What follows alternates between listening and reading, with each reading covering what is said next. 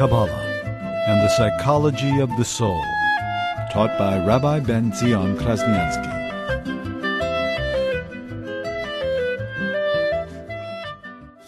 Is our soul part of God? I mean, one and the same? Like you say, his speech never leaves him. Is our soul in that category? Our soul is, is created by God. But the truth is, not only our soul, everything that's created by God truly never really left God. Is really all united. Everything is truly united in the absolute unity of God. From God's point of view, nothing changed. Like we discussed the other week. It's like when Einstein is teaching his students. And Einstein has to come up with uh, analogies and examples and illustrations to be able to communicate his brilliance to simple students who are not on his level. Now, Einstein has to struggle to come up with these simple analogies that could convey and communicate his ideas. He has to come up with language that his students could relate to. If he's going to share his dazzling brilliance, he'll just destroy them, he'll just overwhelm them. They won't be able to begin to grasp what he's talking about. So, in order for them to comprehend, to get some idea, some appreciation of what he's trying to communicate, he has, must communicate in very simple language. Now, the students, what do they perceive? What do they hear? They hear the story, the analogy, the illustration, the simile. They don't fully grasp the moral of the story, what's inside the story. The original dazzling concept, the way it exists in Einstein's mind. But it's, a one, it's like a one way mirror. The concealment only works one way. We can't see. To us, the story and the illustration conceals and covers up on what's inside. But from God's point of view, there is no cover up. For Einstein, he sees within the parable, within the story, the silly story of the fox and the hens, and the simple story that he's trying to explain to his little children, he sees the original, brilliant, dazzling insight that he has. There's no cover up. Why? Because where did these analogies come from? From within Einstein. They come from within himself. You can't hide on yourself, you can't cover up on yourself, so therefore there's no cover up. He sees in these very limited analogies, he sees the entire concept in all its dazzling brilliance. So too, this entire world is like a one way mirror. For us, it's a concealment. For us, we can't see God. We see the world. The world is fragmented, the world is independent. We see the world feels to be disconnected and alienated and distanced from God. It doesn't feel godly to us. You walk down Park Avenue, you don't sense godliness. It's not palpable. You sense ego, money, power, fame, but very precious little of godliness. But it's a one way mirror. From God's point of view, from God's perspective, nothing changed. The same infinite light. God sees within this world, everything in this world is just a parable, just a simile, a parable to the infinite. So God sees within this world, He sees the infinite. There is no darkness, there's no hiding, there's no concealment, there's no cover. But that's from God's point of view. From our point of view, to us, the effect of God's speech is that the speech is a cover is a distancing, is an alienation, is, has a life of its own. We know the multiplicity of beings. There are tens of thousands, hundreds of thousands of species, and, and each species itself has such variety and almost infinite variety. Uh, all of this is a result of the many different contractions, the words and letters with which God creates the world. Every word, every letter, and the different combination of the letters, as we learn in the Shaar HaYichud, is every letter shows in a different uh, channeling of different energy, and then the different combinations of the letters, like mixing chemicals, different different mixtures, you come up with different results. So too, you have you have such a variety of being and existence. This all comes from the contractions, from God's many words and letters and and and uh, multiple combinations of them. But how do you how do we come to a world of atheism? How do we arrive at a world of atheism that totally denies God? A, of, a world of idolatry that totally denies God. Or atheism, totally denies the existence of God. That God is so concealed, God conceals himself so much that he's able to create a reality that doesn't even acknowledge that there is a source. Which is really the ultimate creative act of God. Only God is the ultimate proof that there's a God. Only God can create a world that denies that there's even a source. You see a book, you know, you know there's an author. You see a business, you know there's someone who built up that business. You see a country, you know there's a founder. You see a painting, you know that there's, an artist. But to deny, to look at this world, this infinitely complex world, to have students in universities study the infinite complex body, and yet to deny that there's a God, where God is not even part of the equation, not even part of the vocabulary. I'm not even denying him. He simply doesn't exist. All that exists is me, myself, and I. This is astonishing. This is inexplicable. It's illogical. It makes no sense. How can an intelligent person, if someone told you that uh, Shakespeare was written by a, a monkey that sat at a typewriter, you'd be insulted. So, how can an intelligent person look at this world, which is infinitely more complex than Shakespeare? If someone told you that some construction manager put together all the material that went into the Empire State Building and he brought it all together and then there was a big explosion and before you knew it, it all came together. It was perfect. You had a building with elevators and with lights and with switches. It all just came together. I mean, it, it, it's insulting. And that's the Empire State Building. The human body is a billion times more complex than the Empire State Building. And to believe that all of this just happened, it was a big bang, it just happened, just got together. I mean, it, it's, it's insulting to the intelligence of a five year old child.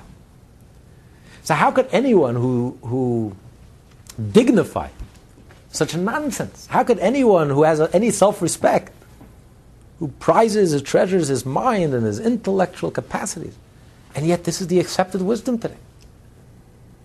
As a matter of fact, anyone who takes God seriously is, is some old fashioned, uh, is, is ridiculed.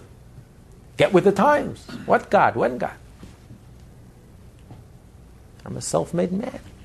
God doesn't, it's not even part of the equation. This is the ultimate astonishment. This is the ultimate proof that there's a God. Only God can create such a world. a world which is so severed, so disconnected, that even while God is creating you, this very moment that God is creating you, with his words and his speech, which are completely unified within God and never even left God. So the truth is that you absolutely, while you're denying God, while you're in a state of atheism, while you're behaving as if God doesn't exist, you are completely unified within God. And yet, on a conscious level, you don't acknowledge God. You don't even deny Him. He simply is not part of the equation. Only God has the ability to create something like that. That's the tzimtzum, the ultimate tzimtzum. The intensity of the tzimtzum, the qualitative tzimtzum, where God is so concealed that while He's creating you, each and every moment, you can't exist a moment without. And you're nothing other than, than His divine energy. And this divine energy is totally unified within God Himself. And yet, you feel totally egotistical, totally coarse, egotistical, independent, totally disconnected. There is no source. There's no God, there's no rhyme, there's no reason, no justification. I don't even need a reason why I'm here. There's no meaning, there's no purpose to life. Just live and enjoy life, enjoy for the moment, live for the moment. Nothing matters. There's no past, there's no future. Just enjoy the moment, and that's all that matters. This is, it's astonishing. It's mind boggling. It's inexplicable. It makes no sense. But only God has the power to create such an entity.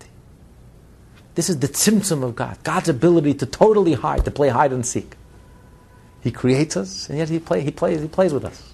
It's called a game of hide and seek. You know the children's game, hide and seek? It's like the story with the uh, Rabbi Dov Ber had one child, one son, the Malach. And one day he was sitting in the study, and Rabbi, uh, Rabbi Avram, the angel, it's called Rabbi Avram the Malach, he was so spiritual, comes running into the study in tears. Says, his father sits him on his lap. He says, My son, why are you crying? He says, I was playing with my friend the game of hide and seek. And I hid so well that no one found me. So his father says, Well, isn't that the whole point of the game? So the son yes, says, Yes. But they stopped looking for me. And he burst out crying. when Rabbi Dovber heard this, he started crying. He says, This is what my master and teacher, the founder of the Hasidic movement, Rabbi Saul Baal Shem said, he explained, it says in the verse, Vanoichi haster aster Hashem says, I will hide, I will hide my face on that day. That exile is called Hashem is hiding his face. Of Hashem to question, why does the Torah say twice, haster, aster? He says, because the exile, it's one thing when God hides. But you know that he's hiding. And you know that it's a game of hide and seek. And you're looking, and you're seeking, and you're searching. And then he sends out hints, because he wants you to find them. It's just a game. He wants you to be found. He wants to be found, but he wants you to find them. He wants you to prove your wisdom, to prove how wise you are. Don't take things at face value that he that he is hiding because he doesn't love you anymore. As the goyim have been taunting the Jews, oh, God has unchosen you. He kicked you out of Israel, destroyed your temple. Don't you get the hint? He doesn't love you anymore. But no, that a Jew is wise enough not to take things at face value, not to take the exile at face value. No, that God is hiding because He wants us. He's playing hide and seek with us. He wants us to look for Him. He wants us to seek Him. And the moment we seek Him out, He'll come out of hiding and we'll be reunited and with a deeper love than ever before. And He'll rebuild the temple and He's going to bring Mashiach. But that's one level of hiding. But then there's a deeper level of hiding, where the fact that He's hiding is also hidden. You don't even know that He's hiding. You stop looking. You stop yearning. You don't feel unsettled. You feel comfortable, complacent, jaded. He says, that's when the father starts crying. When the son is so foolish that he doesn't even realize that the hiding is when the fact that he's hidden is even hidden. And he stops looking for godliness and stops talking about Mashiach and stops thinking about redemption and stops yearning for redemption and takes the status quo at face value that this is the best that it gets and, we, and becomes comfortable in the darkness. That's the deepest, deepest level of hiding. So Hashem is playing hide and seek with us. And He created a world where He's so hidden. It's such a cover up. God is so covered up. But He wants us to search for Him. So at the same time, simultaneously, at the same time that He's creating us and sustaining us, and we're nothing other than the divine energy. And this divine energy is absolutely unified within the absolute unity of God. And nothing changed. God permeates and God is here just like He was here alone before He created the world. The truth is, nothing changed. God is alone after He created them. And at the same time, God is so hidden that they deny that there's even a source, that there's even a creator. God is not simply not part of the language. This is the ultimate, ultimate miracle, a creative act of God. It's the ultimate proof that there's a God. It's much more impressive. When God hides, it's much more impressive than when God reveals himself. The ability to hide like this, only God has the ability to hide. Like some of our greatest leaders were hidden. The Baal Shem Tov, before he was revealed, before he was forced to reveal himself from heaven, for the first 36 years of his life, he was completely hidden. You see the light of the Baal Shem Tov for the last hundreds of years. Everything that you see today, all the whole Hasidic movement, the 3,600 Chabad houses, they're really Baal houses.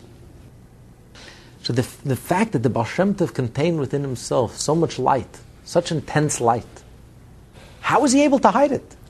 He can't hide such intense light to pretend that he's a simple person. You see what power this Jew had, how much power he had. How could the Baal how could he hide this light? The ability to be able to hide, totally conceal oneself, is a much greater expression of character. It comes from a much deeper place, much more intense place, and the ability, ability to reveal. So the fact that God is able to hide, totally conceal himself, means that God's presence in this world is so much more powerful, so much more intense than God's revelation in heaven. That's why, according to Jewish tradition, this world is the holiest of all the worlds. God's presence is greater in this material world than in heaven. This is the holiest of all the worlds. This is the most intense, the most powerful of all the worlds. This is the world in which we can affect, we can change, we can really matter and make a difference. Because this is where the essence of God, the essence of God is much more, is much more present in this world than the revelation of God in heaven. Because God's concealment comes from a much deeper place than God's revelation. And this world is a result of God's tzimtzum. Not only the quantitative tzimtzumim, the many numerous tzimtzumim, but more importantly, the qualitative tzimtzum, the intensity of the tzimtzum, the total hiding and the total concealment. That until God is able to create the klipa and the other side, and the impurity. The impurity, the impure are those who totally deny God. Totally deny God.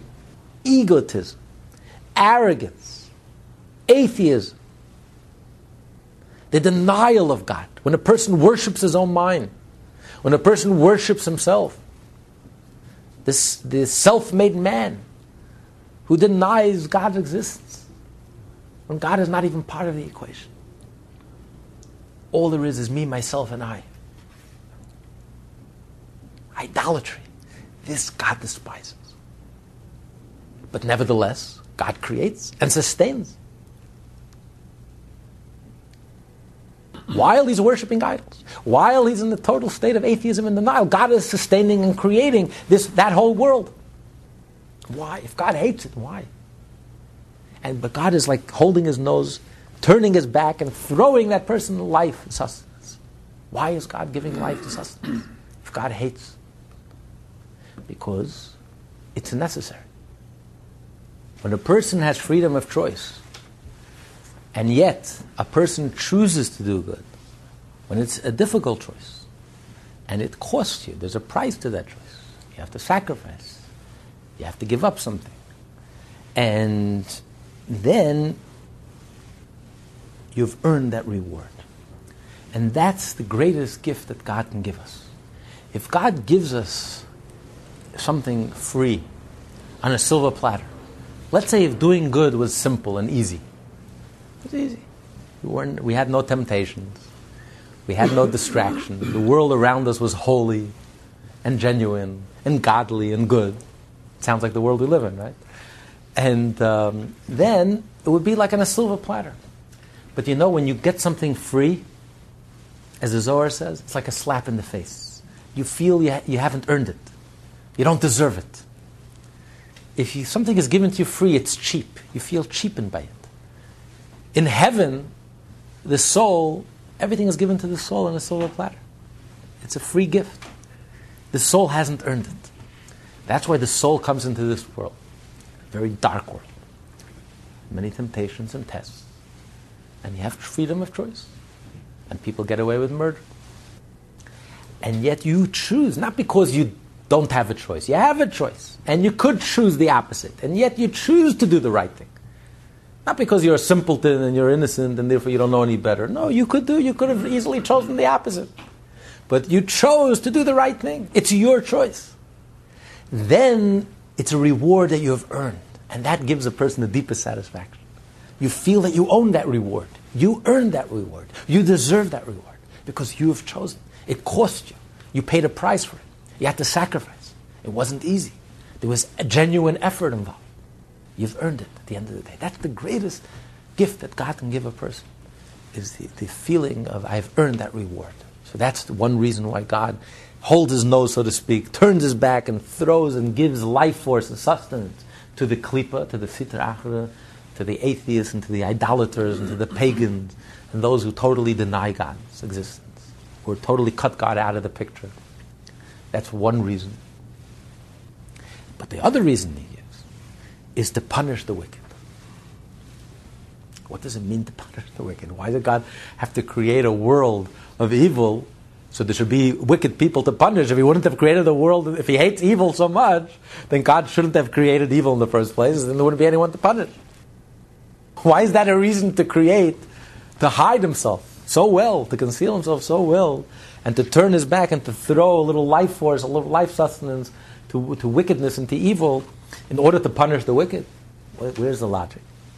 And the answer is one of the explanations is that everything that exists in this world really is rooted in godliness. We see that one of the most powerful forces in life is the desire to win, competition, compet- com- competitiveness. A person wants to win. When there's this heavy competition and yet you win, the ability to win, the desire to win, it's, it's one of the deepest pleasures that a person has. When there's a race and the better team wins. That's why everything in life is competition. Two teams One team is going to lose, and one team is going to win. And then the winning means something. When the winning means something, when you defeat the enemy, when you win over the enemy, when there's a battle, and there's a conflict, and there's competition, and you win, and the enemy loses. If there's no loser, then the winning doesn't mean anything. It's when you win over the competition, and you defeated the competition, and you beat the competition, and you won the war, you won the battle, that gives you the deepest pleasure. And people have that competitive streak. They have that desire to win, to be on top, to be the number one, to because it comes from a very deep root within the soul. a person gives a person tremendous pleasure. Where does this come from? Everything that exists in this world comes from the divine. So too, when goodness defeats evil, when the wicked, instead of the wicked prospering, when the wicked are punished and get their comeuppance and get what they deserve, and are punished. When evil and lies is defeated and receives their just rewards, then goodness and goodness triumphs. That's the deepest pleasure. When you see falsehood getting their, their comeuppance, when you see lies and deceit, yes, people get away with murder up until a point. But then there comes a point when the wicked are punished when justice is done, that touches a very deep place. When evil is defeated and goodness and truth wins, that touches a very deep place. And that's the purpose. And that's why God created the world. And that's why God created the world, a world where He's so concealed and so hidden that He holds His nose, so to speak, and throws some life sustenance to evil because evil serves a purpose. Evil has to be defeated. And then when goodness triumphs, there's meaning to that triumph. The righteous people earned their reward, and evil has been defeated. We've won. We can raise the flag. We won the war. If there's no competition, if the outcome is very clear, then, then there's no fun. The whole thrill of a game is when, when it's so close and we don't know who's going to win and, and it can go either way and everything is on the line. And and then when the good team wins and the right team wins and the other one is defeated, that's so sweet. That's so meaningful and memorable. So God wanted to defeat evil. And that good, goodness should win and triumph. But the question remains why does he have to mention that first? He says, first, he says to punish the wicked, and then he says to reward the righteous. First, he should have said to reward the righteous, and then to punish the wicked like it says in the beginning of chapter 5, in Ethics of Our Fathers, God created the world with one utterance. Why did he create the world with ten utterances?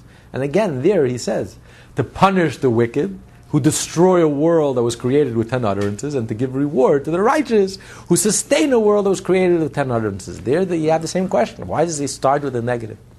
And the explanation there is, there in Ethics of Our Fathers, he uses, he doesn't say here, he says lahanish, to punish. There he says lihipara. Lihipara means to punish, but lipara also means to pay back. Retribution. Retribution. But it also means lipara to pay back. like paying back a loan. Because the truth is that there is an energy. There is an energy within the klipa, within the wicked, a very powerful energy. As we find, the more alienated, the more distant something is from God, the coarser it is, the greater the energy. The greater the attraction. When something is very attractive, you got to start suspecting it's not kosher because something is kosher doesn't have such a powerful attraction. When something is a very powerful attraction, the less kosher it is, the more powerful the attraction. The drunker it is, the more drunk food it is, the tastier it is. That's just the way it is.